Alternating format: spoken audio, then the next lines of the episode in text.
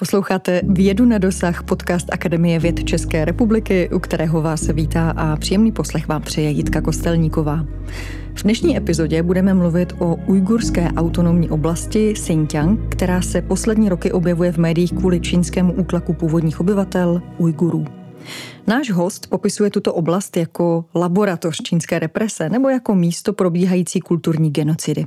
Synolog Ondřej Klimeš z Orientálního ústavu Akademie věd České republiky nás provede alarmující současností i historickým kontextem Xinjiangu i jeho vztahy s Čínskou lidovou republikou. Dobrý den, Ondřej. Dobré odpoledne a děkuji za pozvání. Xinjiang je největší provincií Čínské lidové republiky. Sousedí s Mongolskem, Ruskem, Kazachstánem, Kyrgyzstánem, Tádžikistánem, Afghánistánem a dokonce i s Pákistánem a Indií.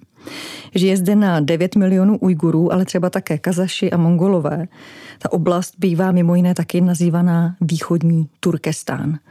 Ondřej, mohl byste nám vysvětlit, jestli byli Ujgurové od jak živá trnem oku pro Peking? Ujgursko nebo východní Turkestán a Tibet byly od počátku hm, vzniku Čínské lidové republiky vnímáni komunistickou stranou jako celky zásadní důležitosti a zároveň velké kulturně etnické oblasti, které byly opravdu velmi odlišné od těch čínských oblastí a komunistická strana s nimi předtím jenom málo přišla do styku, zejména s tím východním Turkestánem, na rozdíl třeba od Tibetu do jisté míry.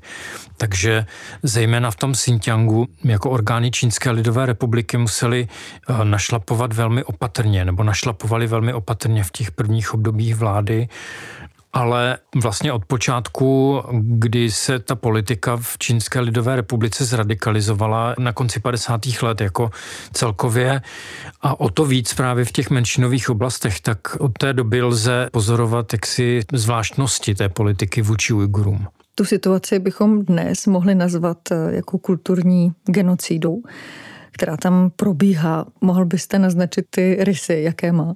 Já osobně se spíš přikláním k tomu, že se jedná o genocidu, nikoliv jenom kulturní, kde vlastně to zničení kultury nebo ta kulturní genocida je pouze jednou součástí toho celkového úsilí o zničení té etnické skupiny jak, jakožto celku, čili uh, kulturní genocidu já osobně bych spatřoval například v synizaci vzdělávacího systému, kdy vlastně v ujgurštině se uh, přestalo vyučovat na všech stupních školy v Xinjiangu persekuci vlastně kulturních elit Ujgurů, jejich zavírání právě do těch převýchovných táborů, persekuce, bádání nad vlastní kulturní identitou, nad vlastní historií.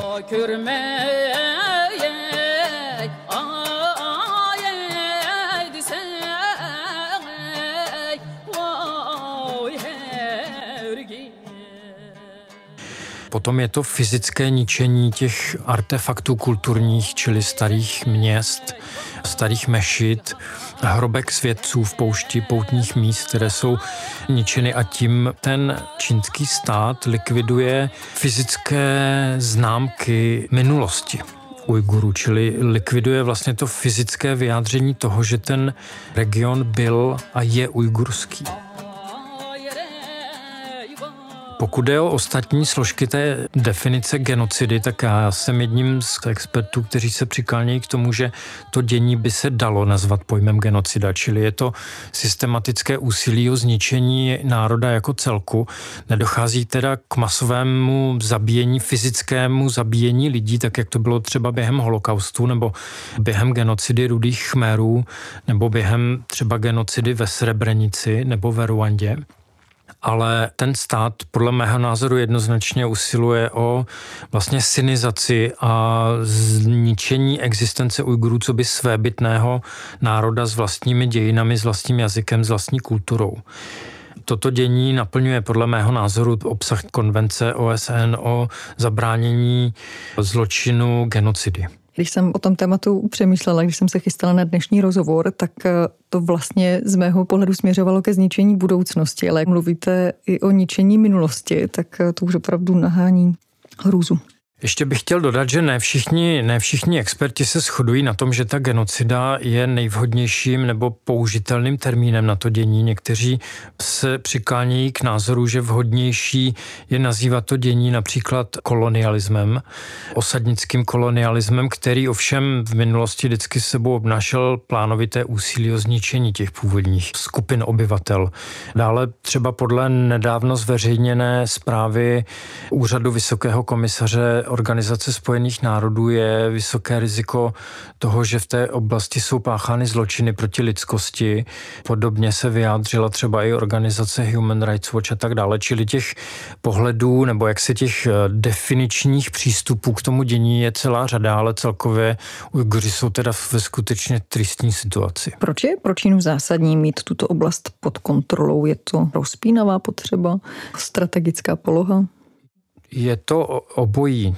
Je to jednak, jednak to nerostné bohatství té samotné oblasti, jednak ta strategická poloha vlastně Xinjiang umožňuje konektivitu do západní a jižní a severní Asie tou, tou polohou, jak jste Jitko zmiňovala na začátku, ty sousední státy vlastně znamená, že Xinjiang má spojení se Sibiří, nebo je spojnicí pro Čínu se Sibiří, eh, se střední Ázií a s jižní Ázií, což znamená, že uh, zejména teda během Xi období s hlavičkou té iniciativy uh, pásma a cesty, tak uh, vláda skutečně potřebovala jaksi posílit svoji kontrolu a penetraci toho jednak systému politického nebo správního a jednak osídlení oblasti Chany.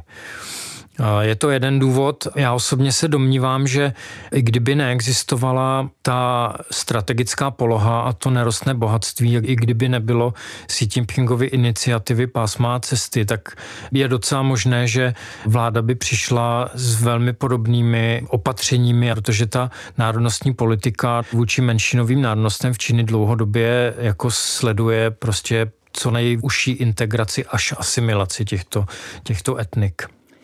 Vy se tady tou oblastí Xinjiangem zabýváte přes 20 let.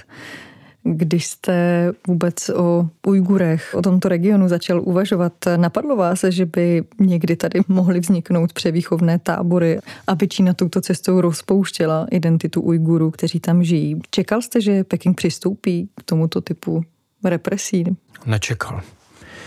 Já jsem se začal učit ujgursky od paní doktorky Veroniky Zikmundové na podzim roku 1999 a původně jsem se zajímal o starověké dějiny a dějiny civilizací na hedvábné stezce ale velmi rychle jsem se začal zajímat spíš o současnou politiku, protože to dění mi přišlo jaksi velmi tristní už v té době, už na přelomu toho tisíciletí a pak jsem měl do Xinjiangu učit se ujgursky ve školním roce 2000-2001. Už před odjezdem, co jsem si eh, nastudovával mm, k té současné politice, i tam vlastně mi ta situace přišla, přišla velmi smutná pro Ujgury, protože bylo patrné, že jsou prostě systémově diskriminovaní a bylo tam patrné to napětí mezi Ujgury a čínským státem. Bylo zajímavé, že tehdy ještě třeba jako poměrně bez problémů fungovaly vztahy mezi Ujgury a Číňany.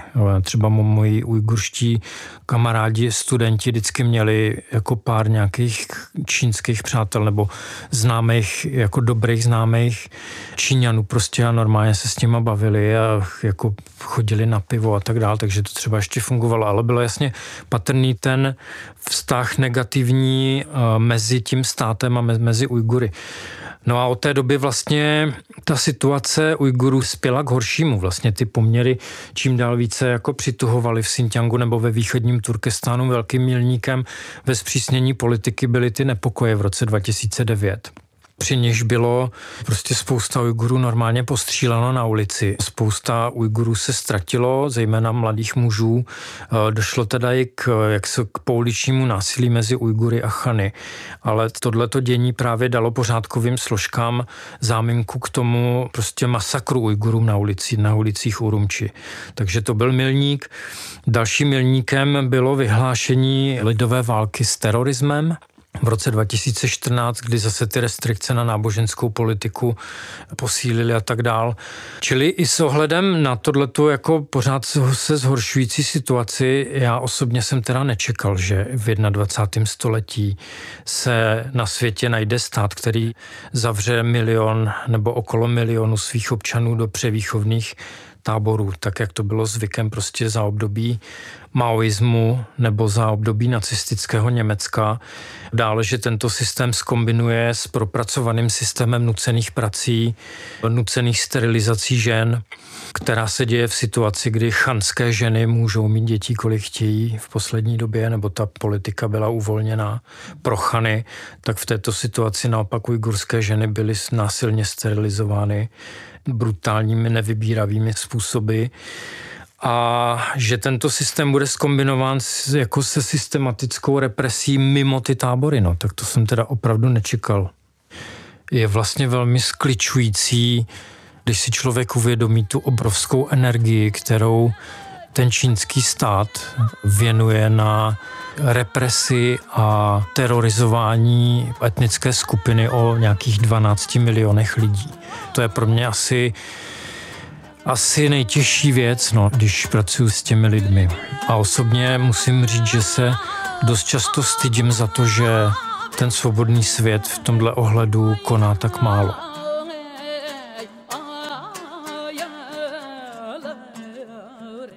Tady by se nabízelo navázat různými směry na to, co říkáte. A jak vás ovlivňuje to, že vlastně oblast, které se věnujete, je v takové tristní politické společenské situaci, lidi jsou persekuováni. Jak to třeba nějakým způsobem ovlivnilo směr vašeho výzkumu?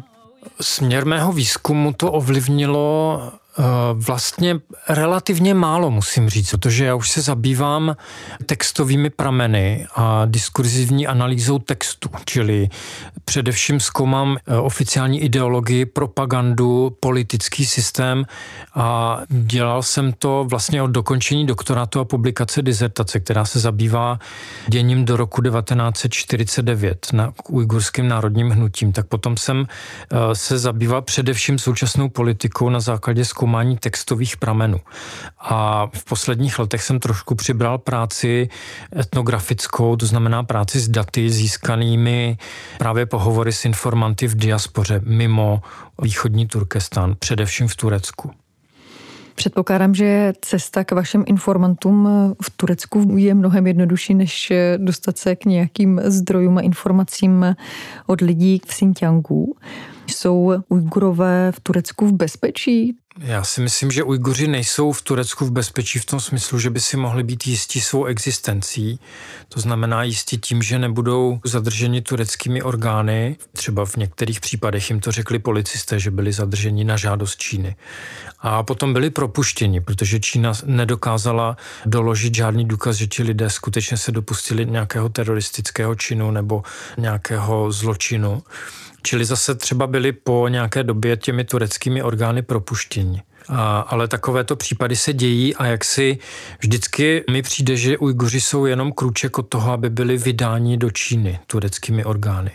Um, třeba výměnou za nějakou příslip nějakých investic nebo pouze nějakým byrokratickým nedopatřením. Působí to na mě dojmem, že něco takového by se mohlo stát v Turecku Ujgurům. V minulosti jsou známy třeba případy, kdy několik Ujgurů bylo vydáno eh, napřed do Tadžikistánu, kdy potom byli z Tadžikistánu vydáni do Číny. Je známo, že pobyt v Turecku je například jedním z důvodů pro poslání na politickou převýchovu do převýchovného tábora. Takže jako Ujgurům, kteří by tímto způsobem byli vydáni, ti by byli jistě vystaveni diskriminačnímu jednání na základě etnické příslušnosti nebo náboženství. Díky tomu, že v minulosti pobývali v Turecku. A funguje to stejně tak, jak známe z let před 89., že když někdo z rodiny utekl, tak takzvaně všichni už to měli zavařené? Funguje to tak. Pořád je to podobný mechanismus fungování toho komunistického režimu, kdy ten komunistický režim využívá příbuzenských vazeb, jednak k retroaktivní nějakému zařazení určité rodiny na nějakou černou listinu, kdy potom ti lidé mají kádrové problémy prostě celý život. A využívá je i k aktivnímu nátlaku na lidi, co jsou, co žijou v zahraničí, k nátlaku, aby třeba poskytli informace o dění v té komunitě nebo o nějakém konkrétním člověku, tak čínská policie nebo sintiangská policie často vyhrožuje, že pokud nebude ten člověk žijící v zahraničí spolupracovat, tak mu zavřou příbuzné do vězení. Takže to je to je jaksi standardní praktika, kdy ti lidé vlastně jsou v zahraničí, jsou vydíráni tím, že mají příbuzné doma, kteří jsou drženi jako rukojmí toho režimu.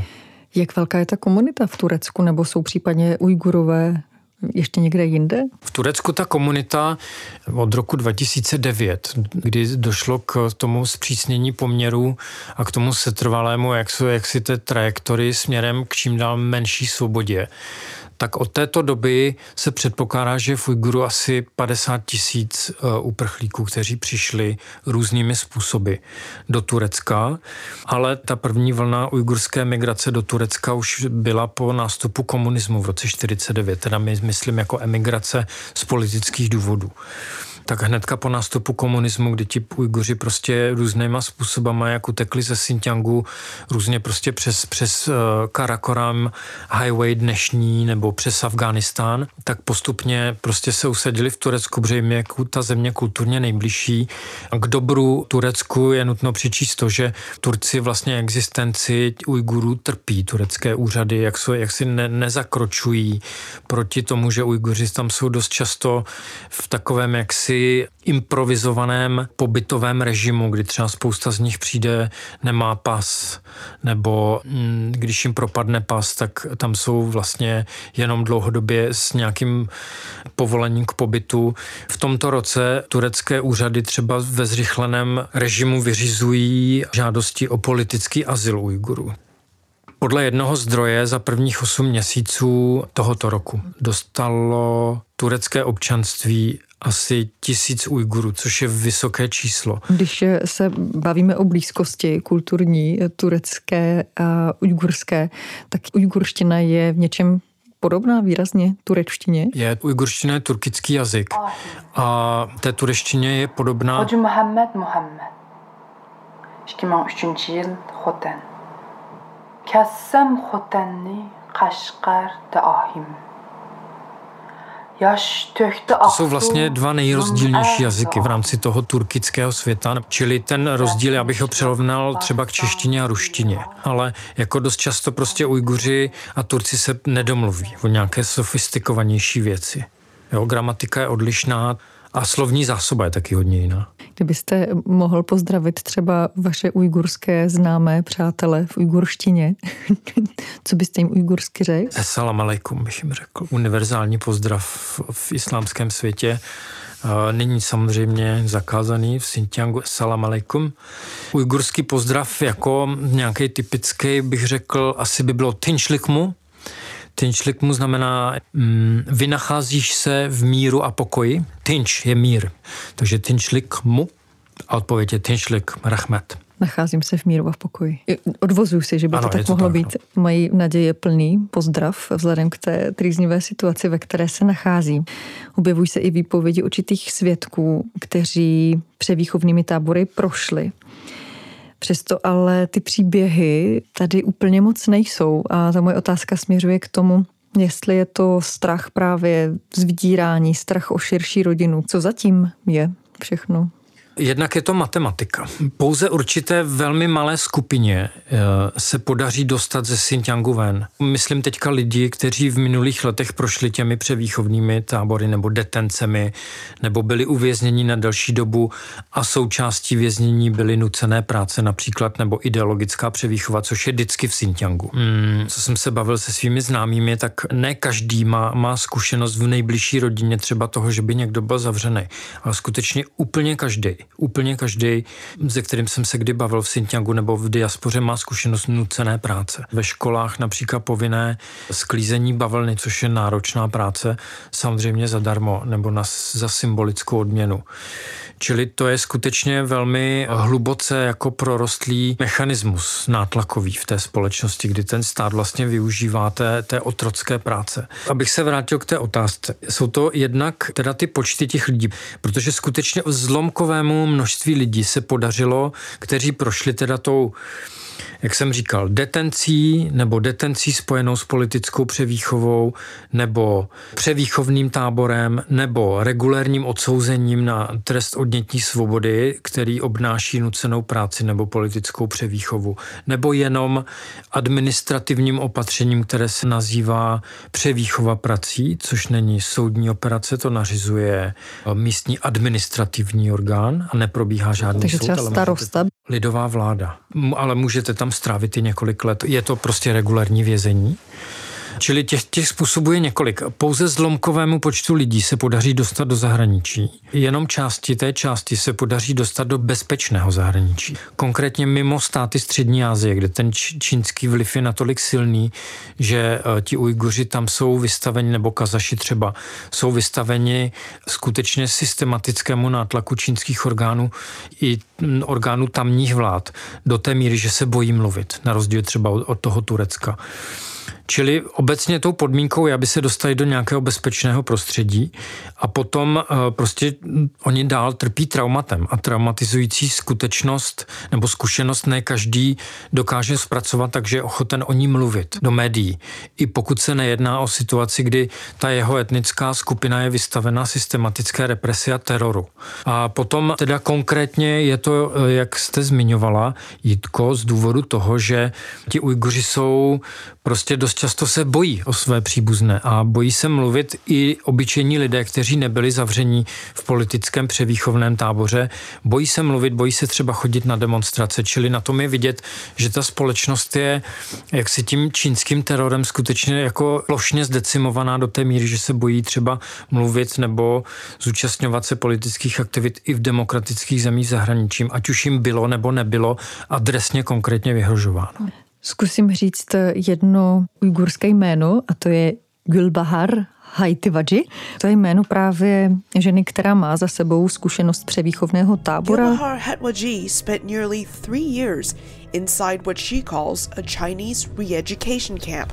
I was chained to the bed. We couldn't defecate uh, during 10 days and uh, when I did it for the first time I was attached like a dog. A ve Francii, po té, co se zase vrátila po několika letech uh, ze Xinjiangu za svojí rodinou, která už tam v exilu žila několik let, tak uh, napsala knihu která je přeložena i do češtiny a má název Přežila jsem čínský gulag. A moje otázka zní, kde myslíte, že Gulbahar Haitivaji našla odvahu pro sdílení této své silné výpovědi, která opravdu zběsila. Dost často je to pocit zodpovědnosti vůči té své komunitě, kdy vlastně seberou ti lidé odvahu k tomu, aby se zapojili prostě do pořádání veřejných přednášek a mluvení s novináři. Ona je to jako skutečně velmi vyčerpávající činnost. Pokud já teda vím konkrétně pro paní Gilbahar nebo pro paní Kelby Nursidy, která teďka je tady v Praze, nebo pro pana Omira Bekaliho, který tady byl na pozvání organizace Synopsis a Orientálního ústavu v lednu 2019 na vlastně takovém přednáškovém miniturné. Chce to opravdu velkou, velkou odvahu. Těch lidí, kteří se uvolili k tomu, že mluví s médií, je do dnešní doby asi 53 přibližně tato část, co mluví, je pouze zlomek celku. Vy jste knihu Přežila jsem čínský gulag recenzoval. Mohl byste třeba jenom pro naše posluchače velice stručně jenom třeba říct klidně jenom v adjektivech, jaké to čtení je? Je to čtení velmi poučné, bych řekl. Já si myslím, že ta kniha dobře postihuje i jednak teda tu zkušenost s zavřením do detence paní Gilbahar v situaci, kdy byla si vyřídit jenom nějaké formality k předčasnému odchodu do důchodu, tak byla zadržená, byla zadržována velmi dlouho a pouze šťastnou shodou okolností byla propuštěna. Ta kniha i dobře zprostředkovává vhled do toho celkového systému, v jakém, v jakém Ujguři žijí a je, je dobře napsaná. Vy jste zmiňoval, že paní Khelbi Nursidik i paní Gülbihar Haitivaji se nachází právě v Praze. Je to ojedinělá návštěva Ujgurek tady v České republice, nebo je tady nějaká komunita a je tu v bezpečí? To jako není poprvé, co tady jsou Ujguři, přeživší z táboru. A žijí tady? A v Česku je téměř neexistující ujgurská diaspora. Je to skutečně v řádu jedinců. Zatím se neobjevily žádné incidenty, že by byli v České republice obtěžováni na ulici. Ale samozřejmě Ujguři nejsou v bezpečí před kyberšikanou čínských úřadů ani v zahraničí. A to je něco, co zažívají Ujguři i v demokratických zemích, konkrétně třeba paní Kalbinur Sidik to zažila a zažila to vlastně i paní Gülbahar. Obě dvě jsou hodně vidět, zažívají to ale i Ujguři, kteří nejsou vůbec nijak vidět. Zažívají to Ujguři i kteří se nevěnují žádné politické práci, skutečně úplně obyčejní lidi a odpovídá to tomu modelu, který vidíme i uvnitř Xinjiangu Čili to, že jsou prostě terorizováni a kriminalizováni naprosto obyčejní lidi, kteří se ničím neproviní, jenom na základě své etnicko-náboženské příslušnosti. Vy jste zmiňoval, že před několika lety vzdělávání v Xinjiangu prošlo sinizací, to znamená, že veškeré vzdělávání probíhá v čínštině. Je vůbec možné si v Xinjiangu koupit knihu, která je psaná ujgursky?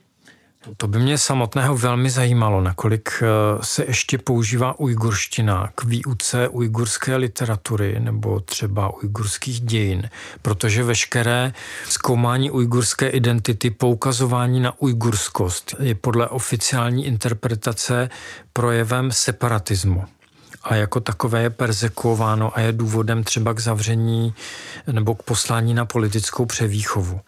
Čili to jsou skutečně velmi citlivé věci. Vlastně Ujguři jsou nuceni k tomu, aby popírali svoji ujgurskou identitu a hlásili se ke svojí státní identitě, ke svému státnímu občanství a ta komunistická strana Číny vlastně sleduje to, aby se stali Číňany, aby byli čínštější než sami chanové.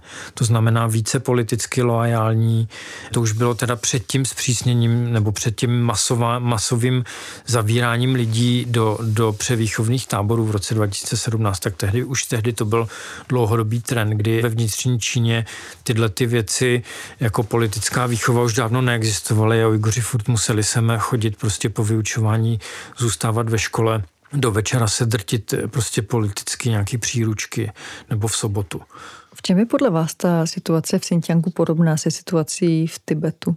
Situace je podobná v Xinjiangu i v Tibetu v tom, že jsou to obrovské celky. Xinjiang je 1,6 milionů kilometrů čtverečních. Vnitřní Mongolsku, to je další oblast, která prošla podobným vývojem, nebo v něčem pro, prošla, v něčem teprve prochází. Je druhá největší administrativní jednotka v Číně, Tibet, taky obrovská rozloha. Číňané to vědí, že tam nejsou doma a že prostě chtějí to území. No. Ten Tibet a východní Turkestán a Mongolsko mají toto společné. Velké rozlohy se velmi silně svébytnými menšinami, které mají vlastní písmo, vlastní dějiny, vlastní kulturu, mají dějiny vlastní státnosti, vůbec tu Čínu nepotřebují k ničemu. Takže spojuje to, že komunistická strana Číny se v obou oblastech snaží dosáhnout toho samého. To znamená udržet kontrolu nad tím územím a sinizovat ty nečínské menšiny. Teďka v Xinjiangu vidíme v posledních pěti letech méně skrývané úsilí o sinizaci.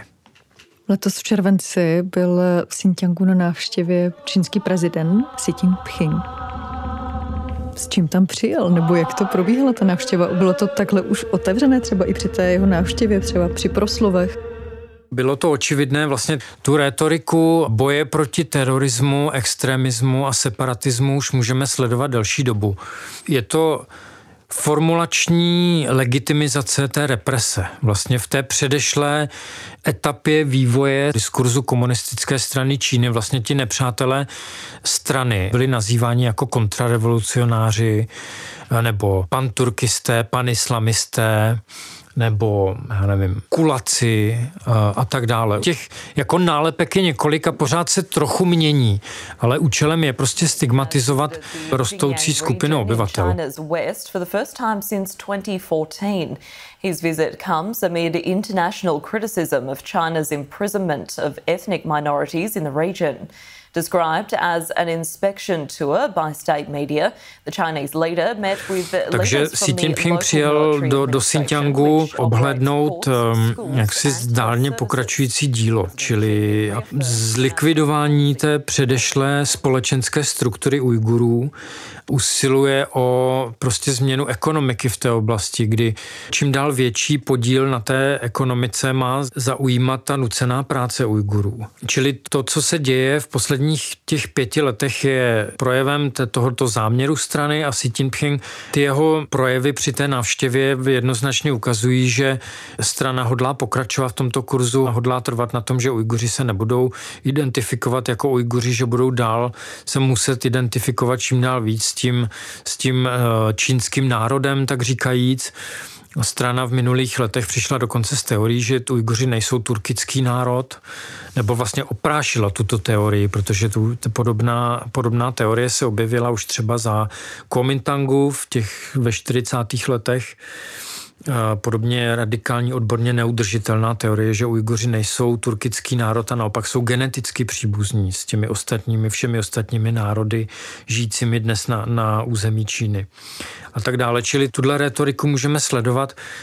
Při této návštěvě Xi Jinping si nenasadil na hlavu ujgurskou čepičku což je interpretováno jako jasný signál neschvalování té etnické identity, protože vždycky fotka nejvyššího vůdce s ujgurskou čepičkou na hlavě znamená, že vždycky to vedení nějak respektuje tu odlišnost té takzvaně menšinové etnické skupiny. Při této návštěvě si Xi Jinping tu čepičku na hlavu nenasadil a určitě to není náhoda.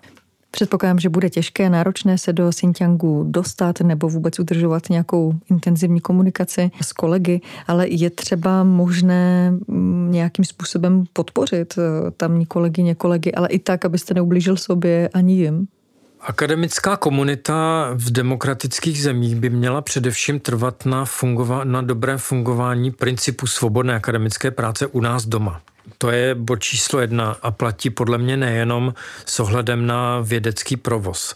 Způsobem, jak může akademická obec podpořit ujgurské kolegy, je, že se bude zajímat o tu problematiku. Um, já bych osobně apeloval na zřízení třeba nějakých stipendií pro ujgurské nebo perzekované studenty pocházející ze Xinjiangu, z Tibetu nebo i z vnitřní Číny. Jsou takové případy. A mělo by být možné, aby se mohli právě hlásit z těch ohrožených diaspor v nedemokratických zemích nebo z Turecka. Například, kde ta diaspora je skutečně velká a je tam prostě spousta mladých šikovných ujgurských studentů, kteří by rádi studovali třeba někde ve svobodnějším prostředí. To je třeba jedna z možností. Myslím si, že řadový občan se může zapojit takže pošle peníze. Například projektu zvanému Xinjiang Victims Database, teďka mě napadá v rychlosti, což je projekt, jehož kurátorem je Jean Bunin, který byl taky na návštěvě v České republice. Lze si s ním přečíst rozhovor. Zase na stránkách projektu Synopsis i jinde mám ten dojem. Jeho články byly přeloženy a publikovány eh, deníkem N, překládala Magdalena Slezáková Nováková, která se ujgurské problematice věnuje právě v deníku N. Takže Jean Bunin je kurátorem databáze, která združuje údaje o obětech, které byly zadržovány v detencích ve věznicích v převýchovných táborech. A je to projekt, který je financovaný crowdfundingem. Čili to je, si myslím, velmi dobrá věc, tahle databáze, protože združuje údaje, které vypovídají vlastně o tom režimu a které jednak jsou pramenem pro novináře, pro politiky, nevládní organizace, pro nás, pro vědce Doufejme, že časem budou sloužit pro účely soudního přelíčení. Je to ta budoucnost, kterou si představujete, že lidi, kteří jsou zodpovědní za persekuci Ujgurů, tak budou za ním potrestáni? Já si myslím, že už se to děje. Uyghur Tribunal v minulém roce, což je jaksi neoficiální v angličtině People's Tribunal. Já to nechci říkat česky, protože to má trochu jiné konotace, ale je to prostě nevládní združení eh, právníků, kteří provedli soudní proces, vyslechli, vyslechli svědky, odborníky, jejich posudky a tak dále a přišli s veridiktem, že to, co se děje v Xinjiangu, je genocida. Dále potom zemí, které nějakým způsobem nějak deklarovali svůj názor na to, že v Xinjiangu probíhá genocida, například formou vyjádření vlády nebo formou vyjádření parlamentu nebo jeho komory, což je třeba případ České republiky, kde to vyjádření Senátu ve směru toho, že Senát se domnívá, že v Xinjiangu probíhá genocida Ujgurů, máme z minulého roku. Eh, ta konvence hovoří o povinnosti zabránit zločinu genocida, čili vlastně ta řada je vlastně na státních orgánech, na zákonodárných sborech něco s tím děním začít dělat a soudní přelíčení s osobami, které jsou za to zodpovědné. Víme, kteří to jsou. V jejich čele je generální tajemník komunistické strany Číny Xi Jinping. Vlastně ta zodpovědnost jde až na samý vrchol té mocenské pyramidy v komunistické straně Číny. Ondřej, já vám budu muset tuto chvíli poděkovat. Díky moc za vyčerpávající exkurs po osudu ujgurské komunity. Doufejme, že se v lepší obrátí. Děkuji vám za pozvání. Ale kdyby náhodou ještě v tuto chvíli nás poslouchal někdo, kdo by rád se tématu dozvěděl víc, tak určitě bude příležitost v rámci druhého ročníku festivalu Týdne Akademie věd, který proběhne od 31. října do 6. listopadu a je určen pro veřejnost v celé republice. A ten program kompletní je na webu www.týdenavcr.cz. A součástí tohoto programu budou samozřejmě také i pokračování oslav 100 let orientálního ústavu, jehož jste hrdým členem, předpokládám. Ano. A vy tam budete mít také debatu Orient a my. Můžete jenom ještě pozvat naše posluchače, kdy, kde a co. Tímto posluchače zároveň zvu na debatu o minulosti a současné práci Orientálního ústavu Akademie věd České republiky. Účastní se minulý eh, ředitel Orientálního ústavu dr. Ondřej Beránek, současná ředitelka doktorka Táňa Dluhošová a já a debata se koná v 18.30 1. listopadu v kině Přítomnost. A já ještě doplním, že pro mimo pražské počekino přítomnosti na Žižkově, tak pro mimo pražské je příležitost sledovat ve streamu anebo potom v záznamu. Já děkuji moc za pozvání, mějte se moc hezky a to platí Ondřej jak vám, tak i našim posluchačům. Dobře, děkuji, přeji taky všechno nejlepší všem. To je z vědy na dosah úplně všechno. Dnešní epizodu jsme nahrávali ve studiu CERGEI společného pracoviště Národohospodářského ústavu Akademie věd České republiky a Univerzity Karlovy. Hezký den vám přeje Jitka Kostelníková.